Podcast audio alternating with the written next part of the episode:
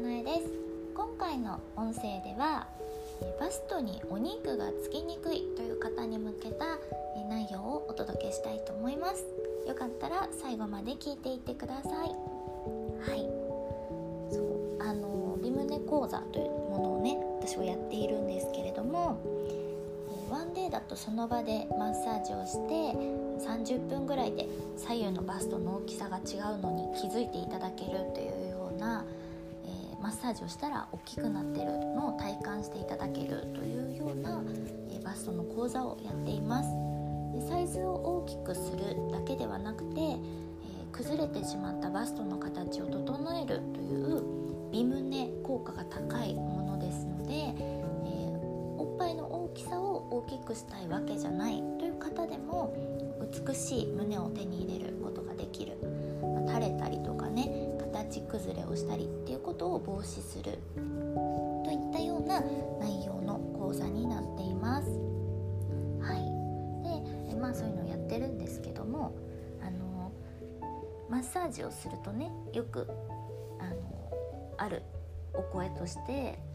上半身にお肉がないつかない体質で下半身太ももとかお尻の方がお肉がたくさんついていると。なのでバストの周りだけをマッサージしても意味がないんじゃないかって思ってらっしゃる方も結構いるんですね。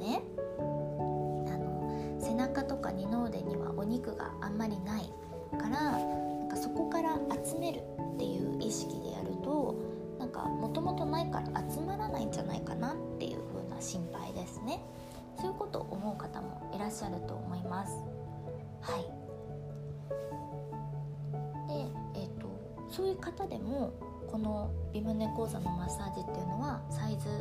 の変化というかね胸がふっくらしてる谷間が綺麗にできてるとかあのデコルテのね上の方にきちんと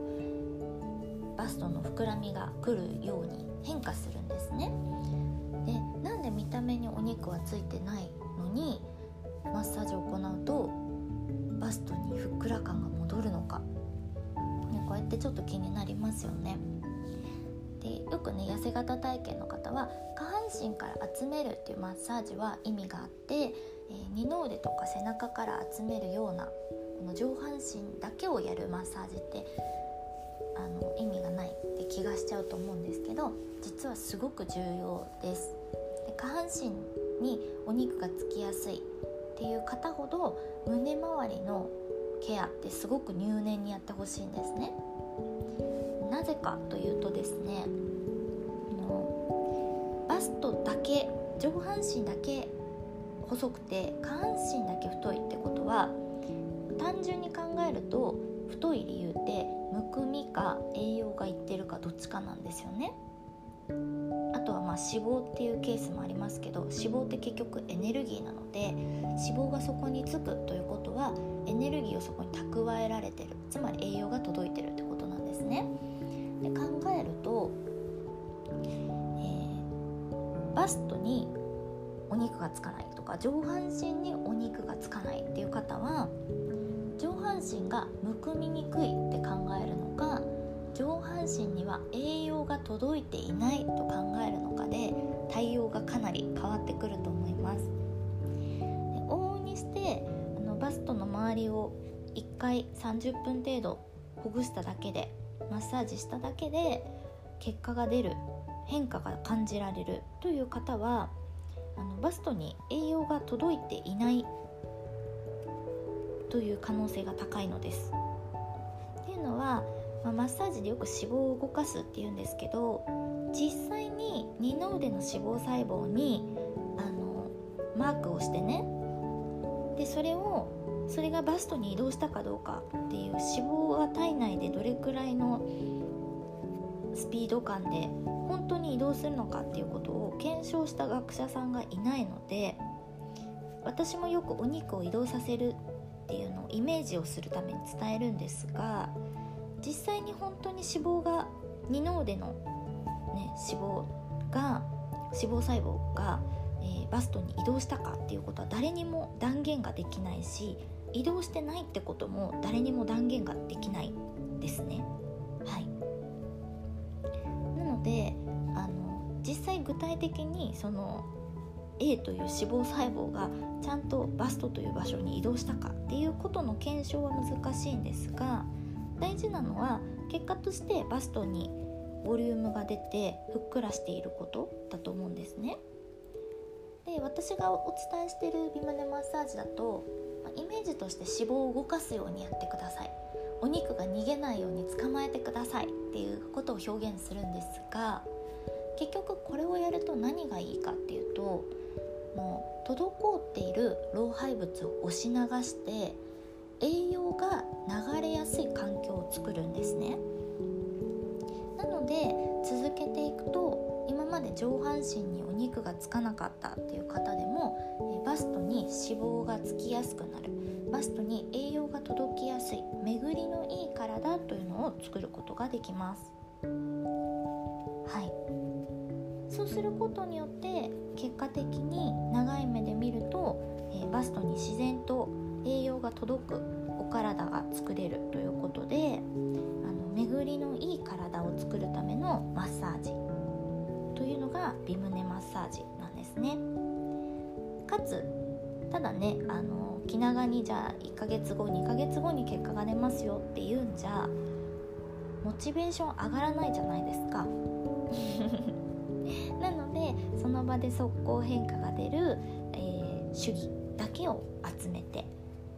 かつ、えー、お肉お肉が移動するって言っていいのかちょっとわからないんですけど綺麗なバストラインが作れるような、えー、マッサージの手順っていうのをお伝えしております。最初はねマッサージしたことない方からするとマッサージの手順を覚えるって結構大変だと思うんですけどもただその体のね巡りを良くしていくっていうことで今触っているのが何ていう部分なのかとか今ここから流したいのは老廃物なのかそれとも栄養なのかっていうことをご自身が目的意識を持ってやっていただくことによって一つ一つの主義の意味だったりとか目的が明確になるのであのバストへの変化体感というのが出やすくなります。ね、すごく意識しているかしていないかで変化が大きく出るかどうかっていうのが決まってくるのでそういうところもねすごく面白いなっていうふうに思います。マッサージすることって。そうただ手順をやるよりも、えー、ここはいらない老廃物を押し流したいとかここは滞ってるからきちんと巡るようにしてあげたいっていう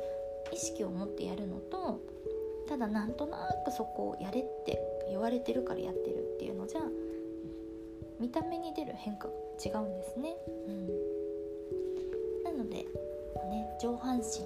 にお肉がつかないっていう方下半身にばっかりお肉がつくっていう方はあの上半身と下半身の栄養の行き来っていうのがうまくいってないっていうことですね。で体の基本的に下半身に消化器官とか栄養吸収器官ってついてますよね結局は、胃で消化はしますけど小腸とか大腸で分解したり吸収したりっていう作業をしてますので当然重力もありますし下に栄養が落ちていく方がたやすいんですよね。だからちゃんとその下から上に栄養が上がってくる。っていう流れを整えてあげるためにも、えー、上半身にお肉がない方でも、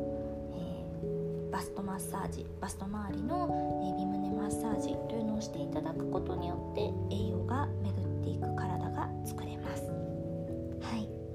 まあね、特にあの下半身につきやすい栄養とえー、上半身につきやすい栄養って食べるものが違うとも言われてますのでその辺りはねビムネレシピという生活習慣を整える講座なんかでもお伝えをしているんですがそうやって食べるものを意識したり、えー、体の巡りを整えていくことで、えー、商品に頼らない。何か特定のこの商品がないとバストアップしませんというのではなく、えー、生きてるだけで巡りが良くてバストが育っていくといった生活習慣を身につけていくことの方が長い目で見た時にですねもう10年後20年後も女性として、ね、生き生きと生きていきたいって思った時にやっぱりこのケアをしているか体の中のケアですね。体の巡りがいい状態。